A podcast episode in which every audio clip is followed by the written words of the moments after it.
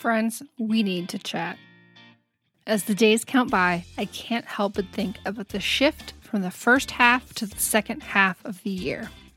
2024 is flying by so fast.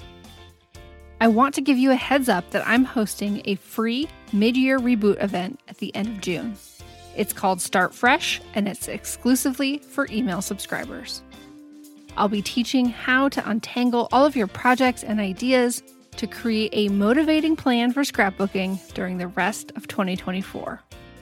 The event will also feature a special offer for a no subscription membership that is only available once per year. To lead up to this exclusive event, I'm also sharing some of my best secrets for scrapbooking more consistently with my email subscribers. If you are not getting emails from me, from Jennifer Wilson from Simple Scrapper, make sure you press pause on this episode and head over right now to simplescrapper.com slash focus. Simply enter your information and you'll be all squared away. Plus, I'll send you the Focus Finder, our favorite tool that you can start using immediately. I'll see you over there.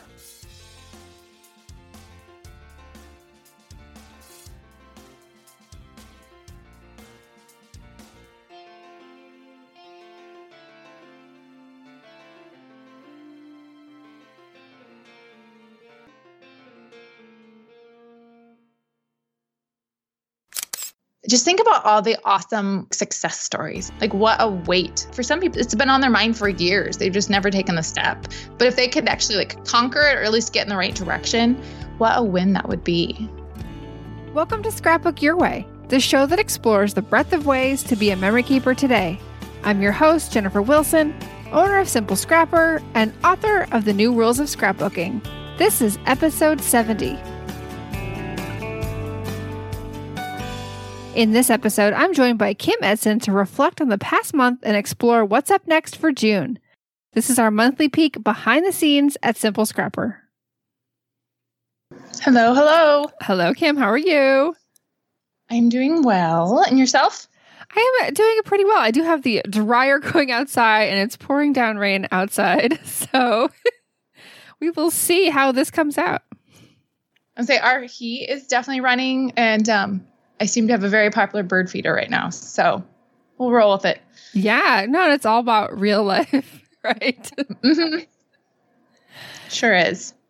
So, we are here for yet another episode of our monthly chats. I always love these conversations because it's an opportunity for us to really like connect on a personal level about what's going on in our own creativity in our own lives and share what's coming up at Simple Scrapper. It's kind of like almost a mini planning session in a way, and we're able to really shift gears from one month to the other. And I don't know about you, but I'm really loving these themes. I am as well. I think it gives you an opportunity to dive in deep I guess, or deeper, I guess, on any particular given theme. And then it lets you explore it and you can decide if you want to go further or you know that was just nice and i'm ready to move on. Gives yeah exactly. It's like a, it gives you that taste. Mm-hmm. and for some people like certain topics are going to be like oh yes now i've like i want to do more of this. I'm going to incorporate this you know philosophy especially in our, our conversations that we have inside the community and the your way workshops like people are getting real practical new ideas they can implement and then sometimes it's like, oh, you know, I'm, I'm already doing well in that area, or this doesn't really interest me and I don't want to spend time there. And that's great too. But it gives you that chance to really think about one thing at a time. Yes, I think it's really exciting. All right. So let's talk about what is new in your world. To me, I'm like, I can't believe it's been a month. I think it's only been maybe like three and a half weeks, but like it's been, you know, almost a month since we last chatted, and it feels like maybe five days. Oh, yeah. Time is in a weird spot right now. That is for so sure. for sure.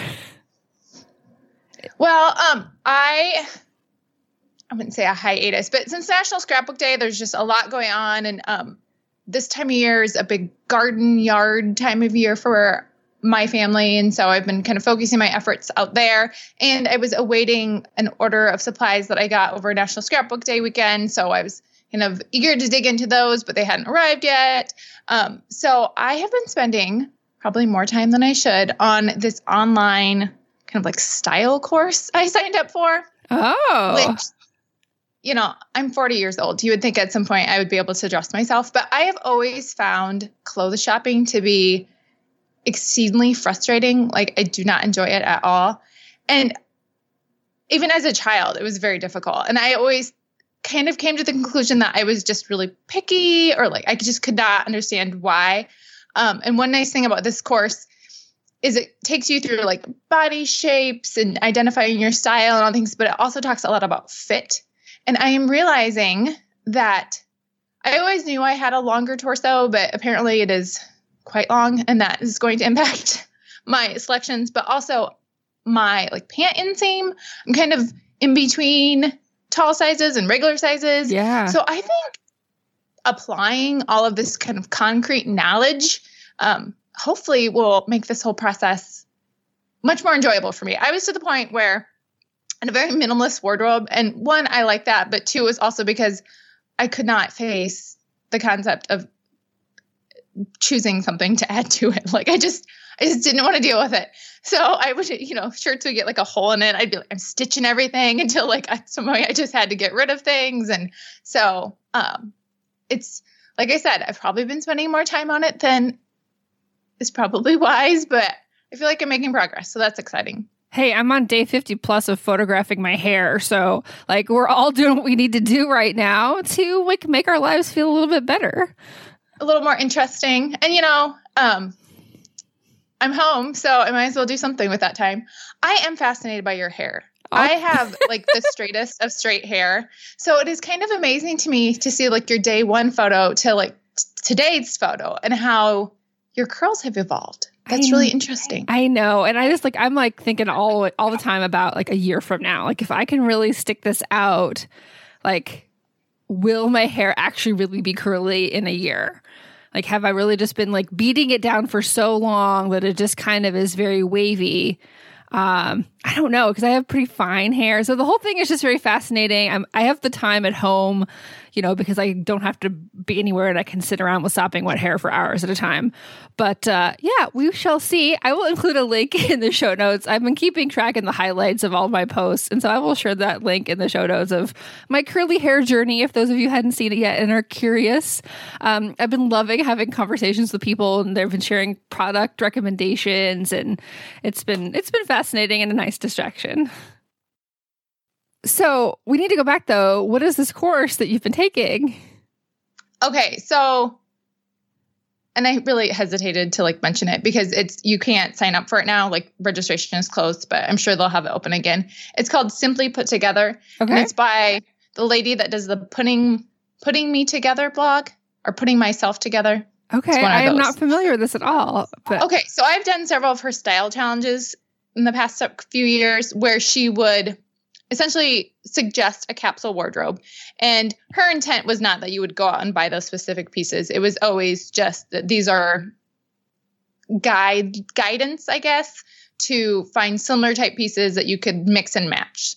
So it's kind of like finding a foundation wardrobe. And there were a lot of times they were seasonal. And she's no longer doing those monthly challenges, at least at this point, she isn't. Um, instead, she put together this course, and it's kind of to give you the tools to basically create your own wardrobe and challenges. You know, instead of like her guiding you, it's you can like come up with what with what is the best fit for you and your body and your coloring, all those things. So, um, so yeah, it's called Simply Put Together, and I should check. It's either putting myself together or putting me together. Well, we will, we'll find out the links and put those mm-hmm. in the show notes. Yeah, I, am interested in this because I've done a lot of like the capsule wardrobe. Mm-hmm. Like I haven't like implemented it to a severe degree, but I've thought about it a lot and I've narrowed things down and I've you know rearranged things in my closet. But like the fit part i think is a really it's a really big deal. Because if you think about the clothes that you pass over it's probably not because you don't like them on the hanger. It's because when you put them on they make you feel like junk because you're like it doesn't yes. fit your body the right way.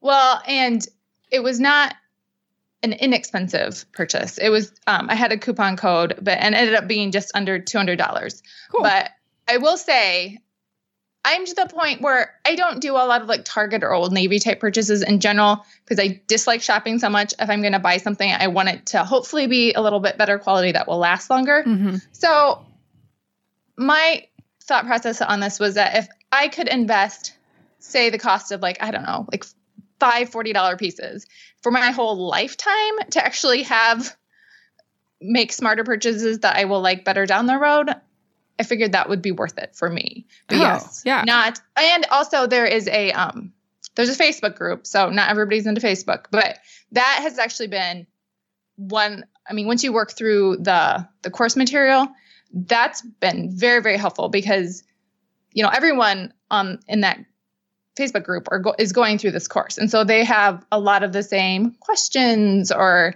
um, concerns or things that they're trying to address, and so there's a ton of really valuable feedback that you can get from that group, and then just conversations about, you know, I'm this body shape, and what are your in this clothing style, like what is your favorite shopping, you know, store that you like to go to, or what do you think about? Like I'm very confused by pant lengths, so like I'm making my family take pictures of me in these outfits and be like, okay, what do you guys what what shoes? So it's been very helpful because it's one thing to go through it on your own and to think you understand it, but it's also really helpful to get feedback from both the instructors, but also fellow class um, participants as well. So, That's really cool. And I have two thoughts on that. One is that I mean the the whole pant leg thing. It really matters. Like, why do I I won't buy anything longer than seven eighth like seven eighth length leggings because 7 eighth mm-hmm. goes to my ankle like all the Yeah. way down because I'm short. On other people, I'm sure it is you know slightly cropped, but you have to know your body dimensions to be able to buy the right thing so it doesn't like gather or do weird weird things. I guess. And shockingly, that's not something I ever really paid attention to before. I would Oh, just okay. buy something and hope for the best. And either I liked it or I didn't like it, but I'd never put my finger on what about it was bothering me. So, Well, and I had an observation recently about sweaters is that I have pretty narrow set shoulders. And so um, a raglan sleeve, you know, like the baseball style is the good example, like where it comes in, that is a much more flattering cut on me because then I don't have a seam. Like on normal people, if their shoulders are in the right place, the seam is on your shoulder. Well, on mine, it's never there. It's always like two inches out of each of my shoulders. And so it has this weird, you know, pucker. And so I really started paying attention to okay, this is the type of sleeve that is more flattering on my body because of the shape of my shoulders. Okay. And you did, you made a point if their shoulders were in the right place or your shoulders. That will, I will say that Audrey, the course instructor, has done a good job about pointing out the fact that, you know, we can celebrate everybody's body, no matter, you know, shape, size, whatever. Mhm. Um, so your shoulders are in the right place for you, Jennifer. Oh. That's where they're supposed to be. But also, um, the idea of, you know, these are just guidelines or suggestions. In the end, you know, wear whatever you feel good in and that you're excited to wear. You don't have to follow these rules. But since you've signed up for this course, chances are you are interested, and here are some to look at. And I will say also, just her blog in general is full, is a really great resource of all sorts of information. It was just nice that the course is like everything is brought together in, you know, video modules and there's worksheets. And so Well, that was very appealing. That brings me. me back to my other point. Uh, and you were talking about trying to justify the investment. And I think we we have this conversation both internally and publicly about Simple Scrapper a lot. Like, why would you need to join the community when I can just buy more supplies? Because Yeah. Are you using all the supplies you're buying? Maybe we should talk about that and figure out how to better stream, you know, not necessarily even streamline, but um, strategize your purchases so that you're using more of the supplies, you're making progress, and you're not ending up with too much stash that's overwhelming or stash that you'll never use. Like we have stuff in our closet that we probably, you know, didn't wear very many times because it wasn't the purchase that was the fashion equivalent of your way. hmm Well, and are you enjoying it? That's the other thing too. I could, you know, buy all the scrapbook supplies in the world and just live in my own little corner over here. But it is nice to reach out and get that community, and that's what I'm experiencing within this fashion group too. It's nice to like, you know, make new friends that have the same interests as you, and um, that adds a lot of value. I think. Awesome. I love it so much. Thank you for sharing that. Mhm. So, inside of scrapbooking, what's exciting you right now? So, I mentioned earlier that I had gotten an order for National Scrapbooking Day weekend when there were some sales and things on. Yeah. And some of the, I got some things from the Pebbles Lovely Moments line, which I have no idea how new or old this line is. I have not ordered like paper scrapbook supplies for probably over a year, I think. So um, I've kind of been out of the loop a little bit. But one thing that I really like about this line specifically is it has several pieces of it's almost like it's like a kraft patterned paper. So it's taking, you know, a basic element like kraft cardstock, and then there's one that's like a polka dot paper or a gingham paper. So I feel like it's like taking that basic and just kind of elevating it a little bit up to add a lot more interest. So it- I'm very excited to use those. Is it white, like white design on the kraft? Yes. I love that. I've had some of those over the years from different different lines. Yeah, so they had several in there, and um, they also had some of that. We talked about this, I think, at the um, Simple Scrapper retreat in October. That really like deep green color that I'm Mhm. loving so much right now, and it looks so pretty with the kraft and with pinks and very springy. So I'm excited to dig into that. I am still waiting for my purchases to arrive. I, of course, ordered several uh, stamp sets from Everyday Explorers. I didn't order another Mhm. one of the the kits because I already have one, but I but I was like, oh my gosh, I love her stamps so much, and so I ordered several of those. And then I also did order some new inks. Um, we had some conversations during our crop time over the weekend about different inks. I did this like whole like testing of all the current inks I have, and I was really just I've never really had really good colorful dye inks that I enjoyed using. So I ordered four of the Gina K little ink cubes and Mhm. uh, eventually hopefully they will arrive and I'm going to be testing those. I like there are more of course more colors that I liked, but I'm like let me test four different ones, some more light, some more dark. Um test them with my favorite stamps, do some backgrounds, some cards and then see see where we want to go from there. So Well, you have to start somewhere. yeah. Um, so of course, I, lo- I like. I'm get? loving stamping so much these days, and it, it fits so well with the hybrid approach. Yes. So, what types of colors did you get? I think I got. Let's see. Off the top of my head, I got like a very light, like a sandy color. I think maybe it's called Sandy Beach. Sometimes I get eyeshadow and ink colors uh, mixed up, but um, like a, a lighter gray. Um, so of course, very neutral. I, I realize those are like kind of colors, and then I got a uh, a yellow that's tending towards green. I think. Okay. It's like a, a, a lemon lime mix shirt. Not not quite like chartreuse. I don't know. We talked about this with my grandma's wedding dress too. It's actually Yes. probably not that different from that. Um anyway, like a yellowy green. And then like a a really vibrant like turquoise aquamarine type color. So it sounds like a good variety and um, very versatile. Because you had mentioned about the Everyday Explorer stamp sets, and I think what I like so much about them is they're easy. Like you don't have to build your page or your project around the stamp. You can like tuck them, find little places to tuck them in to add that perfect finishing touch. Yes. So that is yes. what is fun. Yeah, no, I love her stuff so much, and I just I can't believe I hadn't I'd like eyed things over the years, but had just hadn't taken the leap, even though I like admired her work. Um, and now having used the stamps, I was like, oh, I'm gonna be a regular customer now because of that that Yeah. versatility of the designs, and of course they're just they're beautiful as well. and great quality. Not all stamps are created equally. I found that over the years, sadly. Um, you might really love a design, but if it just doesn't stamp well, it's frustrating to use. And I thought her stamps were um, were really good quality.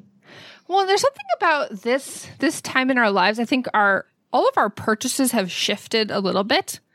Like I don't know about you, but I'm not actually shopping at the same grocery store I normally shopped at, just because I hadn't been able to like get the things I needed. Um, I'm purchasing like from like more local suppliers and small businesses, both both small businesses locally and you know nationally. It's just my purchases are, are different, and I'm thinking more about how I can support the people and enterprises that I want to still be around in the future. Good point. Yeah. Like we ordered from our favorite Chinese food restaurant last night. They had not been open for six weeks and they just reopened. And we're like, we're going to, you know, try to order here from here as much as we can because they're, to us, they're, it's the best Chinese restaurant in town. And we have a lot of them because um, mm-hmm. we have the highest Chinese student population of any uh, university in the country. And we want this to be around forever. And we are sad that they had to close for so long. And we hope that they will, uh, yeah, they will be able to yeah, stick it out. We are tomorrow morning at 5 a.m. Things are starting to open back up here in the state of Iowa. Okay. Though, how I'm still confused about what that even means because you're still they're still recommending to stay at home to social distance and all those things. So I suppose you have the option then. Yeah. Um, I actually am supposed to have a hair appointment tomorrow, and I messaged my hairdresser today. I was like, "So I don't know what this means." She goes, "Yeah, I'm checking into it. I'll get back to you." So slowly but surely things are getting up and going again. But yeah, it'll be interesting what is going to look the same and what's going to evolve and what's going to change and what's going to be different and all of those things. So Yeah, for sure. So, shifting gears here back to our storytelling, what is on your bucket list right now? I'm loving like we have these conversations and then I go make the layout and we have a conversation yeah. and then I go make the layout. it's accountability. Yeah, so, for sure with I get bored with recipes on any given month. So definitely since we've been home more and we're cooking more meals and um so I was flipping through different cookbooks and websites for inspiration. And we have a kind of like a family cookbook. It was on my husband's mom's side. And whenever they would have family reunions, everyone was supposed to bring a recipe, and they basically put together binders with page protectors, and then you would just add to it over the years. And we've made several different recipes out of the family cookbook over the years, but my favorite ones, uh, well, prior to this, we were making we make uh, a molasses kind of ginger snap cookie mm-hmm. that is mm-hmm. actually a recipe of my husband's. I think it's my husband's great grandmother. Um, that is amazing. And then over the weekend, I was flipping through and I'd seen there was a rhubarb dessert cake recipe that was from my husband's great grandmother. So this kind of prompted me to think about so these recipes were put in there by my husband's mom and her sisters. So it's kind of like these are the memories that they have of their grandmothers or their great grandmothers or whoever, however far back they are, um, were these recipes. And that's when they make them or eat them, they think about these people. So it kind of made me, prompted me to think about, well, I don't necessarily have a lot of recipes per se that I link to my grandmother's, but I definitely have different memories. So like my one grandma always had extra gum and she had these weird like they were like Pepto Bismol pink like chalky candy things at her house. And um, we always had waldorf salad at all of like the holidays. Yeah. Um, and like pimento cheese filled celery. And then my other grandma would always have um, pumpkin custard not pumpkin pie just like pumpkin custard. She always had tootsie rolls. So i was asking dan like what are your memories of your grandmas? So i think it'd be fun to do a page and we could pair pictures of like you know him with each of his grandparent or his grandmothers and me with my grandmothers and kind of just list out some of our memories our childhood memories of spending time with those people and when we think of them kind of what comes to mind. Oh i love that so idea. i really like those connection type layouts. Those are some of my favorites. Well i think that's a, a model that you could use for other stories as well. Like particularly if you're doing like more like short snippets like here's all the things we remember you can do that about yeah, so many different things yeah. yeah. you can do that like all the things i remember about high school or um and those little things when you read that that gives you feelings of nostalgia mm-hmm I love that so much. So, I've I've thought a lot recently, probably in the past like three or four years, that I really want to have that recipe that Emily's going to remember me making all the time. Mm-hmm. And so for mm-hmm. me, it's that I make this like ranch dressing from it gets like semi from scratch, but I add basil pesto to it, and that's that's what makes it different than than anybody else does. And we often have it on pasta salad, and so like that's my thing is my like basil ranch pasta salad. And it's not like fancy, but it's memorable and something that she always asks for. And I hope that maybe someday that she'll make as well. that's what she'll remember. I have definitely have like memories from my youth of that I associate with foods. I'll have to ask my kids if there's anything particular that stands out to them because it is interesting to think and what you think their memory might be or like the recipe might be might be very different. Oh, for sure. Yeah. Well, I think some people are much like I'm very like food associated. Like somebody asked me like, "How was your Mother's Day?" and I itemized all the things oh, that yeah. I ate. Yeah, I'm like, well, we made this rhubarb dessert. Yeah, yeah, not like not anything that I did or how I spent time with my family. It was like, well, you know, Emily got me coffee for breakfast, and Steve brought me Chipotle for lunch, and then we made Emily and I made dinner together, and yeah, it was it's funny. But well, I noticed um, when I was doing like my March favorites layout, I so I list ten things that are my favorites from the month. Five of them are related to food. Oh, so yeah. yeah.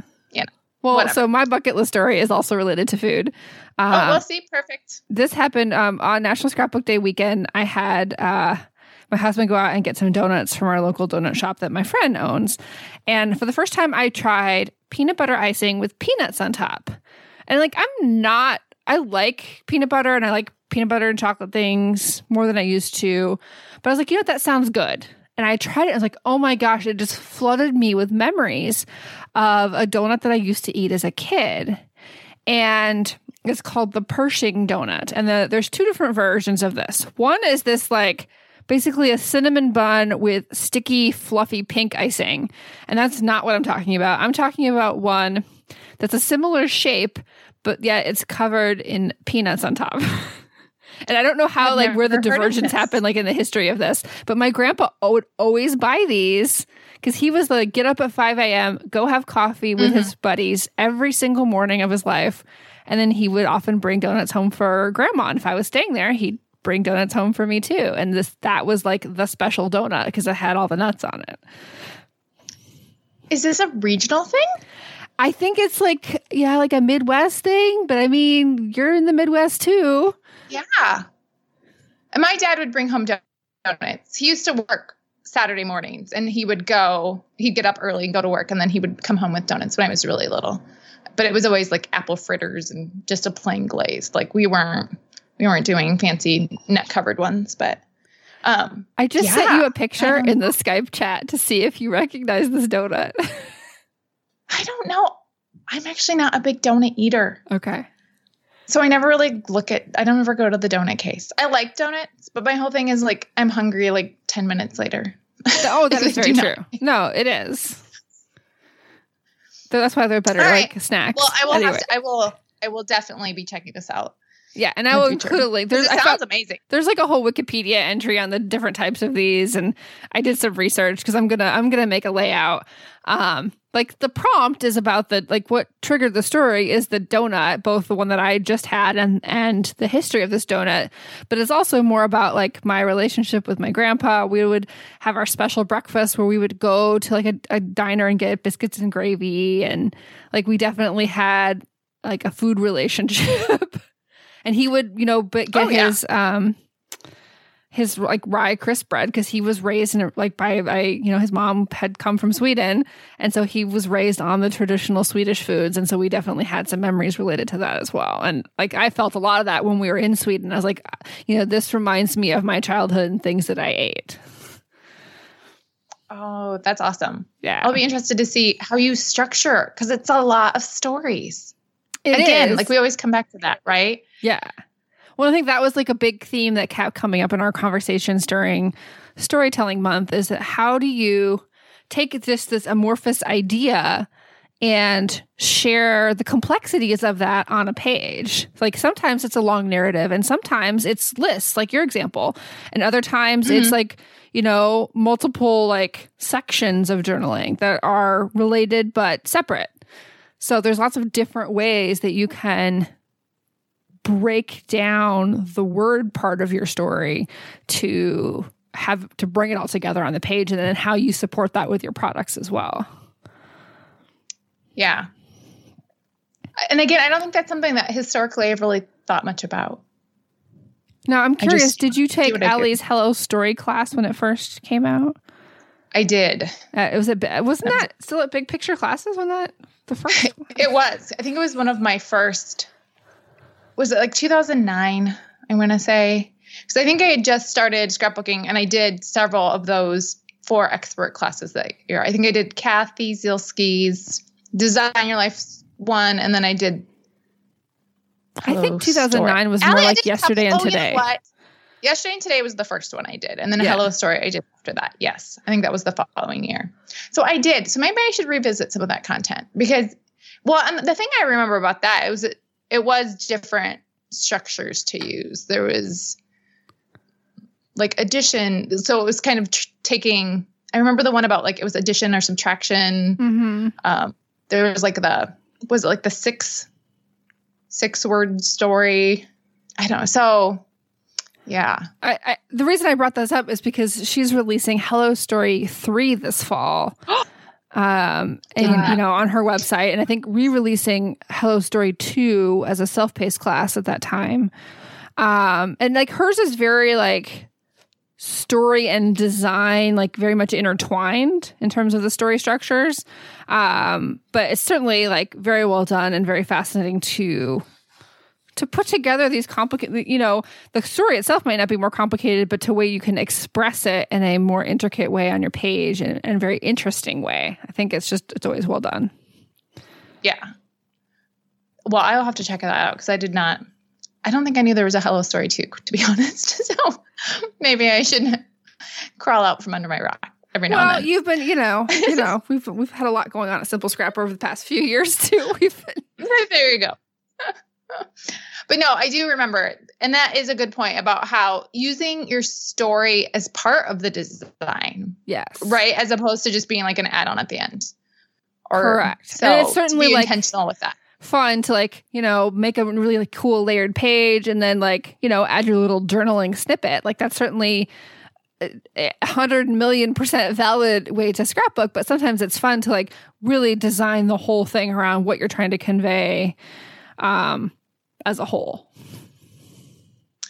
And I will say that was one thing I found really interesting at our the Your Way workshop was just hearing from different people about one of the questions is about what you struggle with with storytelling. Um, and how I feel like it was the gamut from some people that said like they didn't really do anything as far as storytelling with words. And then there were the people that said like I have too much story and I don't know how to break it down or corral it. And then there was another person that they were a big journaler. And so they put all of their word stories in their journal and then they used their scrapbooking It was for like photo and creative play. So it was just very separated for her. And so she was wanting to kind of meld them together more. oh I think that- fascinating It's really interesting to see how different people approach. I mean, essentially we're all like same thing, right? We're all like scrapbooking, having fun with products and photos and and sometimes story, but um how we all approach it and view it very differently. Well, I think it, it can be a kind of a loaded term, or you have certain assumptions related to the word story um, and what that means and what that looks like. And I think a lot of what we've done inside the community is is talking about how that can look different for everyone. And even if you aren't writing more than a sentence on the page, it doesn't mean there's no story there. And sometimes we need to like al- almost like uh broaden our horizons and open our eyes to what we're already doing and how we're already expressing our story in different ways from the products we choose, the colors, the textures, how you combine the photos. The story is there and the words are a supplement to that. Now, if you want to add more words, that's fantastic. Um, it doesn't necessarily look only like a page of journaling. Well, and I think also the point that that will look different for each layout you do. Oh, for sure. 100%. So give yourself permission to just let it evolve based on what it needs to be. So just in the group today, we have a member that's doing the 100 day project and she's scrapbooking every day. And um, she posted that she'd done a layout and there wasn't a lot of words on it. And, um, you know, but it was good. It was building momentum. But it was like, at some point, like the photo definitely told the story, right? Yeah. So, you know, not every layout has to have, like you said, a page of journaling. Well, I think if you're doing something also that's, I can see like a, a series of things over time. And I'm sure we'll, we'll talk about this to a certain degree um, in the photo book magic seminar on Friday that like you don't have to have a page of journaling for every page in your photo book. Like sometimes the photo, like our photos from going to Wall Drug, there really was more, not more than a paragraph to say, like, it's a big store of junk. I can see why people mm-hmm. think it's interesting, but you know, that's. And did you get water? Water. That was always the big thing that you could get. It was free water at Wall Drug. Like it had like a water fountain. And actually, I don't remember. What, yep, yep. And so we he stopped and get water. And actually, and I don't know if she still does, but a girl I used to work with when I was in pharmacy school, um, she's the pharmacist there, and so in like 2012, I think we went out for a family vacation, and we stopped and had lunch with her. It was That's so really cool. Yeah. We bought a stuffed um, jackalope and donuts. Oh, don't see? Man, I feel like there's a donut thing. Um, I will say the other interesting thing about stories, the whole storytelling concept for me, and this came up with some of our Wednesday posts, was the idea of if someone shared their memories of something, I might not have the same memory, but it would trigger other memories that I had. So it was kind of this domino effect mm. and how you can gain so much from others and seeing their stories and their memories. Oh, 100%. I think that I mean that's the value of like Spark magazine too is that you can admire the the creativity and how the page was designed, but when you read their story, it will bubble up things in you that maybe even have nothing to do with their story. But they're like, oh, well, I've never, you know, I've never documented that, or I've never approached my journaling with that format before. Um, so just the more you can observe what other people are doing, the more it will inspire your own work. And I think it comes back to that whole idea too, and we've talked about this before. Just because somebody does something different than you doesn't mean that you can't learn from them. Like that's actually probably when you learn the most. Oh, yeah, I agree. 100%. Um, and I, I, think that's one of the cool things about our community is we have paper and digital scrapbookers and of course lots of hybrid and everything under the sun together and we're all learning from each other all the time and if if it was much more siloed then I don't think it would be as interesting and we wouldn't have those same opportunities to grow. No. I would agree. So I think that's a great transition to Geek Month because Geek Month is going to be all about like growing in one way or the other related to technology, but not necessarily. Like the idea is that there are these systems and processes in our scrapbooking that support us getting things done, um, either creatively or just the simple the productivity of it. And we just want to dive in and create this opportunity to focus on that because I think this is something that gets like pushed aside a little bit. And so, Kim, I'm curious what you think is the geekiest system that you already have. I am not very tech savvy. I only like learn what I need to in order to get something accomplished. Um, because this came up the other day too. Somebody's like, "Oh, Kim, you're a Trello expert." I'm like, "No, not really. I can just do what I need. I kind of leave it at that." Um, probably my whole like planning process when I that whole hybrid planning approach, how I take a you know a sketch or a template and I create it in Photoshop Elements, and then I like basically dissect it and then recreate it in paper products. That is probably to somebody that just kind of sits down and lets their page evolve organically that is probably extremely like rigid and geeky to them but to me i really enjoy that process a lot oh so i, I think that, probably yeah. how i even like sit down how i make a layout was probably pretty geeky well, I think uh, it shows that you can do something that on the outside looks really geeky, but you only need to know what you need to know to accomplish that. Exactly. You don't need to be a Photoshop expert to be able to use it to do a hybrid layout. Yes. And again, sure. I've always, you know, when I've tried to, to teach folks how to use our templates, like you don't you don't need to know how to use like blending layers and opacity and masking and all that. You just need to know how to clip one layer to the other. Do a clipping mask. Period. Yeah. Like and you that, don't. That's need... pretty much what I know how to do. So yeah, and it served me well for years. Yeah.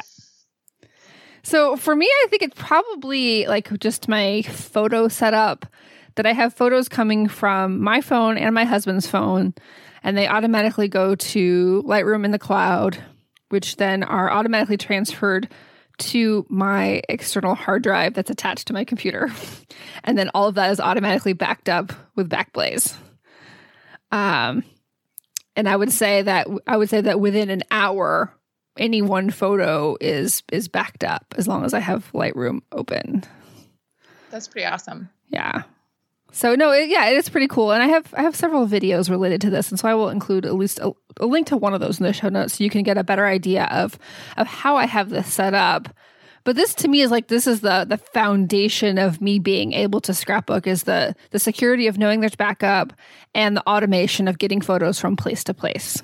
Now, you can Oh, have yeah. a very simple system without automation as long as you know how to repeat that process. And I think that's a lot of what I want to talk about this month is how do you get your photos from A to B in a way that you can do every single time you want to scrapbook so that you know where your photos are and you can get them to that place.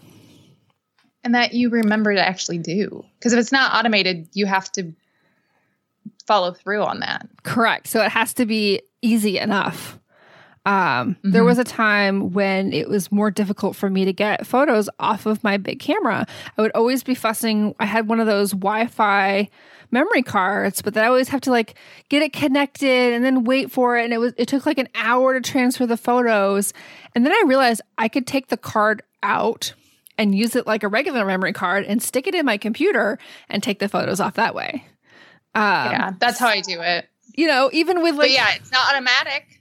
Though I do have it in my, of course, in my Toady app to remind me, like Yeah. every couple weeks, like upload photos. Because if I find if I don't do it regularly, then it does become overwhelming, and then I just avoid it. Mm-hmm. So if I can kind of keep at things regularly, then it never ever reaches that overwhelm point. Though I will say sometimes there's like a big event or a holiday, like if we're traveling, a lot of times I bring my laptop. Then I'm always like downloading things as we go because yeah, otherwise it does become overwhelming. But yeah, you have to remember to actually do it if it's not automatically happening behind the scenes. Well, and sometimes the best system for you is not as complicated as you think you need it to be. Like, even I spent at least four hours another Wi-Fi situation trying to connect my printer to the network so that we any of us could print at Oh. any time. It never worked because it's just too old at this point. And I'm like, you know what? I could plug it in and print. Mm-hmm. And like I, I literally did not realize that until like, you know, after four hours of struggling with it, that I could have printed what I needed four hours ago. Um, if I just plugged it in. Printers and the Wi-Fi is. I think it's a perennially difficult topic. Yeah. I don't know if I've ever discussed that with anyone that's like, oh yeah, it works every time. It's perfect. Like it'll work for a while and then I don't know, like the power will go out or Yes. something will get rebooted and then it's just like I mean, I always get it to work eventually, but it's not always easy. No. So So now we just have I it like ya. we have it plugged in downstairs to one of the computers and you know, we just use Mhm. that computer to print if we need to print something. perfect. So I'm curious if there's any kind of geeky type areas where you want to work on, where you're still struggling, or like something that you want to get more into. It's like interesting to you, or or something you know you need to to fix in your hobby. Um, I would like to probably be a more confident photo editor, and I know we had that class that I uh, I have not completed at Simple Scrapper this year. Um, so I I started watching like the first few weeks of videos, and I never got back to it. So you know, I just wing it when it comes to editing, and I think at some point, you know, there is an element of that, but it's kind of like the fashion things too, right? It'd be nice to have a few guidelines to kind of start with, and then evolve from there. Yeah, no, and I think that's that's probably a pretty common area, and it takes a lot of practice. Like my after taking that class, my confidence is greater than it was before, but it's still not like I don't feel like an expert. So I think I'll need to like go through it again and like do other things and keep practicing, keep learning. Um because it's not like I could never be a professional photographer because I would spend so much time agonizing over whether or not people would hate my photos because I didn't edit them the right way. horrible. Yes. Like, I would yeah, it would be exhausting. it was. It's not. I mean, plus the whole dealing with people all the time. It would just, yeah, not good for my personality. But I have a friend that um does do photos. It's kind of a hobby side photography. She actually took um our extended family photos for us. Oh gosh. I guess it's been like a year and a half now. And I just remember talking to her about like do the editing process. And she goes, sometimes it's just really she just has to be in the right mindset for it. She said sometimes it's great, and then sometimes you're just like, oh, I have to work through these. But yeah, I would personally, I would find it difficult. Well, yeah, and I think it's been helpful to uh, shift my mindset a little bit. There was a time when I really felt like I needed to edit every photo that I was saving. And I look back on them and I, and I don't particularly like the editing style that I chose now. And I, and I still have the originals, but I, a I just I don't feel that's necessary anymore. Like yes, like if I'm doing a, a, cohesive project, I might edit all the photos that are going in that project so they all fit together. But that doesn't mean I'm going to edit all thousand photos we took on vacation because mm, it's not. It doesn't make sense. Yeah, know? that's not something I think I ever really did. It was just more if I was going to use it, I would edit it. Well, but I can see like the how it would be attractive. This idea of right, you're looking at if you're looking through your photo library that they all you know are at their best, but I don't know. When I think the it's almost like fashion in a way in that your taste will change over time. Sometimes you might like it a little more moody. Sometimes you want it all bright and airy, and then, but like you look back and it's like, oh gosh, I put that, you know, when I first had Instagram, I filtered every single photo with the exact same filter. And I'm like, I don't really like that anymore. Everything looks kind of washed out from the 70s. well, and I think that is an interesting point. And I, I will say from like the fashion side of things too, right? Like I look back to like my parents in the 70s and like they had like really bold colors and patterns. And I think like, I don't I don't want that to be me when I look back at, you know, when I was younger. But at the same point in time, that really speaks to the era and the time period. So I think there's definitely pros and cons to that. Oh, 100%. Yeah. So for me, I don't know how geeky this is, but I I do have a desire to get better at sewing on my layouts. I have broken several needles trying to sew on my layouts in the past, and now my sewing machine is out because in theory here I'm going to make masks before I give up and buy them on Etsy. Um, mm-hmm. But I'm like, okay, once I do that, then I really need to practice again sewing on my layouts. I just never like I don't know a lot about different types of needles and tension and like there's not like there's a big tutorial on how to sew on paper. like it's not, you know, it didn't come with my my my singer handbook here of no. sewing on paper. I don't know. I've done it for a long time and I don't know. I think I just started. And yeah. I don't have any special needle. I'm sure I just used whatever needle it came with. I do have some different needles now, but it's more for right. Like I was sewing a Halloween costume and it was this slick fabric and I needed like a ballpoint needle or, you know, then so it's more for those types of things. But as far as for layouts, I don't think I did anything special. But yes, I love sewing on layouts. That's one of my like favorite things to do. And do you still sew on your hybrid layouts a lot? Yes. Yes. I need to do. See, I, I like the look of it, and I've always liked to look. I even like the look of it when I was doing digital. Like my favorite product was Stitches because I just mm-hmm. I loved the, the the slightly like messy imperfectness of it. It's uh, kind of like homespun a little bit. Yeah. I also like it because I feel like it adds a lot of texture. Yes. But not a lot of visual weight. Correct and it can it can so I, I, mean it's literally anchoring things but it can visually anchor things to the page as well. Mm-hmm. so yeah i want to i want to do more of that. Um, that's kind of a goal for the second half of the year here. Now that my sewing machine is is out again and not hidden so.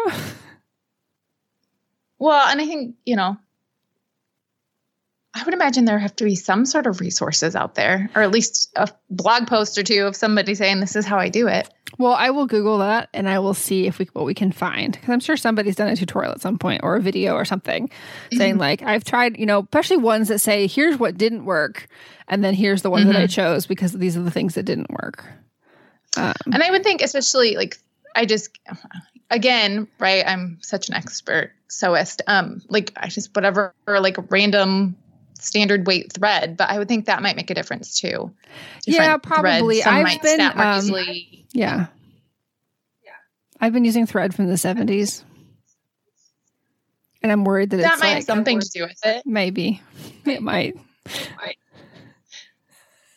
anyway, so like if we could wrap up this idea of of geek month um, for for our listeners here. Why do you think this is important, and why do we want to encourage uh, folks to to jump in and participate, whether it's you know inside the membership or just joining us for the the Your Way workshop?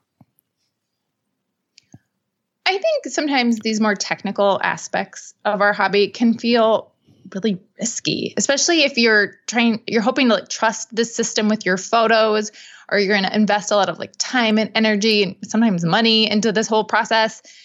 And you don't know how it's going to work out or if it's going to be a good fit for you. So I think that is sometimes where it is hard for people to just get started because one, sometimes it's overwhelming to even know where to start. But two, you don't want to screw up. And so I think maybe trying to find ways to kind of take those baby steps mm-hmm. and depending on whatever you know scenario you're facing.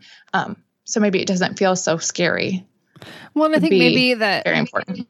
some of these things have things that you've tried before and it was it just felt really frustrating and so you gave up. Um and it makes you not want to go back there if you had a, a negative experience. You're like oh i just i can't do it because it doesn't work. Like like the printer and connecting it to the wi-fi you know mm-hmm. if it, if you spent four hours struggling and you could never get it to work um then it can make you feel really hesitant to invest the time. But I think that's where the community comes in is because you can ask even before you take a baby step. Okay, here's what I want to do. Tell me what has and has not worked for you so that I can, you know, learn from your mistakes and learn from your successes to to forge a positive path forward. Or even like what your other options might be in that arena. Yeah, because you so sometimes you might try something because this is what you think like, well, this is going to work, and then if it doesn't, you're like, well, great, what do I do now? Yeah. So definitely reaching out to the community is like a gold mine. Well, and I think that, and I mentioned this like very early on in this part of the conversation, is that I, I, I hear a lot like, well, I don't blank yet. I don't print my photos at home or sew on my layouts or uh, have an automated way of moving my photos yet. And like because because of all X, Y, and Z, all these things that we've enumerated. Um, and I want this month to really be this invitation to focus on one problem you have, not all the problems, just one problem and finally figure that out. Reach out for support and figure out your solution to make it better. Yeah. It'll be really just think about all the awesome like success stories and how much that will I just think, right, if you can like build those successes, like what a weight. Some of these problems people have been like I feel like the backing up photos or something. I feel like for some people these have it's been on their mind for years. They've just oh. never taken the step. But oh, if they sure. could actually like conquer it or at least get in the right direction, what a win that would be. Yeah, we're I mean finally making some progress on my husband's lifetime of photos. And part of this was just, you know, was waiting for him to be ready. So now he's doing he's taken this huge interest in learning how to like scan using a high-end scanner and doing it the right way and doing dust removal and like I'm I'm a million percent supportive of his because I know it's moving his photo library forward, which is predominantly in print form and, you know, slides and negatives too. So, like, that's finally moving forward, but it took some sort of trigger and incentive, like a, in a period of time. And for him, it was being at home to, to make that thing happen. And I think that's a good point too about sometimes it's that whole adage about you know the teacher will come so it's like waiting for like the time the right time yes and I, hopefully this is the right time you know maybe it's not the right time for one issue that you're facing but you can make progress on something else so like you said we probably most of us have more than one thing that we'd like to tackle so oh i'm sure yeah so, one opportunity to, to do some of this in a more focused way will be our session of Photo Crush during June. And Photo Crush is, we've kind of really made it an open ended opportunity to work in your photo library. We have kind of a course to work through the steps if you haven't really done anything with your photo organization, but you don't even need to work through all of it. Maybe you just want to work on the portion of that moving photos from A to B part, creating, you know, your system. Um, so I hope that will be an even more intensive opportunity, a seven day period to to dive into some more photo related uh, challenges related to Geek Month. Well, and I think for a lot of people, photos are a challenge, right? Especially because things have evolved so much in such a short period of time that we're still trying to figure out, you know, what direction we're headed. Um, because once you figure out one system, then all of a sudden everything's evolved again. So you're just always having to evolve. So I think that's where the photo crush part of things is really can be really valuable. We yeah, and I think that we've we've tried to have some sort of background theme throughout our sessions of photo crush like you know you can do the basics or you can focus more on this one area. And i, I really think that maybe we've even shied away from talking about the geekier aspects because not everyone wants to deal with that. But i think this is like we're going to get technical. We're going to provide as much support as we can to for your unique combination of you know devices and software and all that so that you know we can get your system working well and then that's a very valid point too right? Everyone has different software and devices and it is not the same across everything. So that's the other frustrating part of things. Yeah for so, sure. yeah. Well i think that one of the things that i've i try to recommend again and again is that yes, you probably have a lot of photos and maybe they're in lots of different places. Maybe you have lots of duplicate photos in many locations and you're not sure like which is the one to keep. But if you can get your brand new photos, not the photos from today, the photos you take tomorrow, if you can get it set up so that you know that those future photos are going to the right place to one single home on your computer, you will like you will be more I don't, I don't the right way thing to say is here. Like that's that's how you will protect yourself in the future from future frustration is to start with today and forward and then you can start moving on the photos that you've taken in the past and moving those into your system. Does that make well, sense? I think one, yeah, I think it brings peace of mind a little bit, um, and maybe a sense of hope because you're moving forward. But also, as you do that successfully, hopefully, you're building confidence that then you're able to go back and deal with those older photos. Oh, very well said. Thank you. So, Kim, I know you have read our June book club selection, They Left Us Everything by Plum Johnson. It's a memoir. Can you share maybe your recollection of this and why you think our audience might enjoy reading it? So, I actually read this for um, like a real life book club that I was in. And I thought it was really fascinating because there's lots of layers to the storytelling because basically it's a story of this woman who's kind of going through her parents' um, things after they've passed and how her recollections of family stories versus what she's uncovering as she goes through the family home, how they are the same in some ways and different in some ways. And it just basically brings a whole new light to storytelling perspective. And I think it'll be interesting because a lot of the books that we've we read for book club sometimes they feel more technical or it's like the scientific aspects or mm-hmm. that whole self-help realm. And this is definitely a memoir. So it's a, just a different i think a different take on um, memory keeping um, and a, kind of a different thing for our book club so i think it'll be i'm excited about it. I liked this book a lot. Well you know we used you know your previous selection too about um, burnt burnt burnt toast. What's the what's oh, the yes. title there? It was i do not remember but i do remember that book. That was I, I really like those types of stories. So Me I'm excited to share I, this one with the group. I, I think that this is a really a really good genre to uh, balance some of the can be drier uh, books that we read, you know, especially like the ones that have uh, a science, as you said, a scientific backing. Like the, you know, it's a it's a, a professor, a researcher who's, you know, mm-hmm. sharing their knowledge and their collective wisdom from others in the industry to, you know, provide advice. Sometimes those can be a little bit more dry, and that's that's okay. They're interesting in their own right, but I think these mm-hmm. memoirs are often offer a really nice balance yeah and i really enjoy some of those books. Like i mean we can go back to whatever atomic habits. I mean he had it wasn't all just science based but it was very like step by step kind of structural referencing different studies and i really enjoyed that. So i think it's just nice to have variety. I get bored easily well, I, I think i don't know. I i enjoyed atomic habits far more than i enjoyed habit by charles duhigg.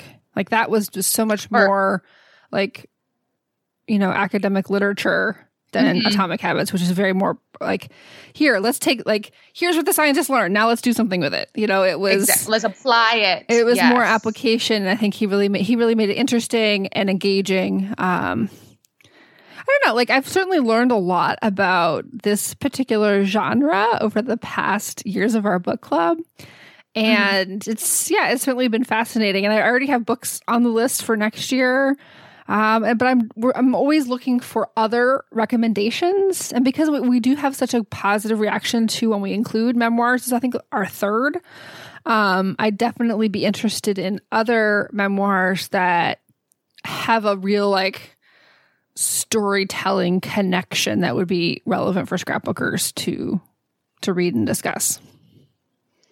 And I think the other interesting side of things too from the memoir perspective is who is the person telling the story, right? Is it an older person looking back on their life, or is it in this case a daughter that's examining like her relationship with her parents and her siblings? Like, there's so many different facets to look at. For that sure. I think that's one of the reasons why it's so fascinating to me. Cool. Well, I can't wait to start this one. Um, well, Kim, this is always fun. I, yeah, I'm looking forward to next time. And for all of you listening out there, uh, thank you so much for listening to the podcast. I love putting it together. I've got a great lineup of guests coming up for Geek Month. I hope you enjoy those episodes as well. And as always, remember that you have permission to scrapbook your way. All right. Thank you.